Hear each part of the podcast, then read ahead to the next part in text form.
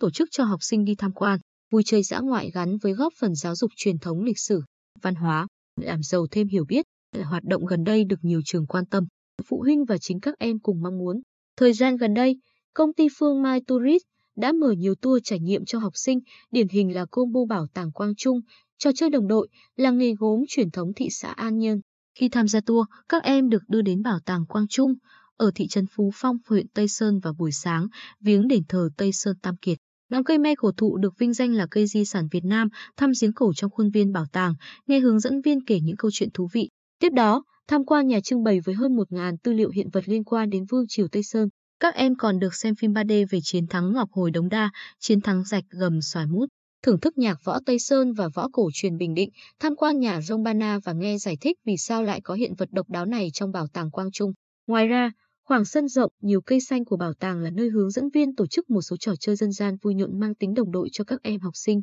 Buổi chiều, đoàn đến tham quan làng nghề truyền thống gốm Vân Sơn, xã Nhân Hậu thị xã An Nhơn, nghe chia sẻ về cách làm các sản phẩm chậu, nồi,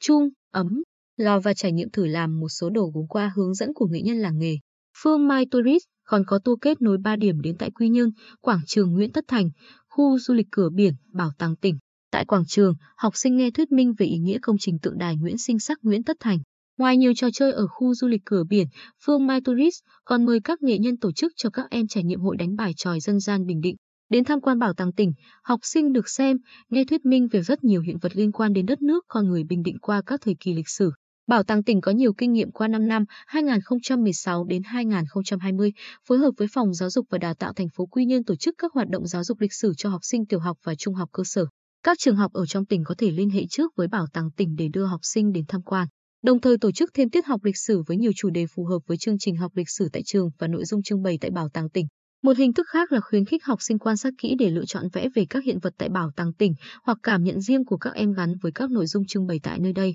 Một điểm đến mới toanh đang chào đón học sinh đến tham quan là nhà hát nghệ thuật truyền thống tỉnh Khánh Thành cuối tháng 9 năm 2020. Đến với nhà hát, học sinh được tìm hiểu về nghệ thuật tuồng, ca kịch bài tròi Bình Định qua phòng trưng bày truyền thống với nhiều tư liệu, hình ảnh, hiện vật như mặt nạ tuồng, trang phục biểu diễn và nghe thuyết minh viên và nghệ sĩ giới thiệu, chia sẻ về những nét đặc sắc của nghệ thuật truyền thống. Các trường có thể tham khảo cách làm của trường Trung học cơ sở Võ Sán, huyện Tây Sơn khi đưa đoàn đến tham quan vào tháng 1 năm 2021, còn cho học sinh thi vẽ mặt nạ tuồng trên giấy ngay tại nhà hát. Ngoài ra, còn nhiều điểm tham quan khác như Trung tâm khám phá khoa học, phường Gành Giáng thành phố Quy Nhơn, công viên động vật hoang dã FLC Zoo Safari Park Quy Nhơn, xã Nhân Lý thành phố Quy Nhơn, Yêu Kỳ Farm, xã Nhân Hậu thị xã An Nhơn, cho học sinh tìm hiểu về nhiều loại rau, củ, quả và thử tham gia một số công đoạn trồng trọt người dân làng nghề nón lá gò găng, phường Nhơn Thành thị xã An Nhơn, làng nón ngựa Phú Gia, xã Cát Tường huyện Phù Cát, làng rau Thuận Nghĩa, thị trấn Phú Phong huyện Tây Sơn.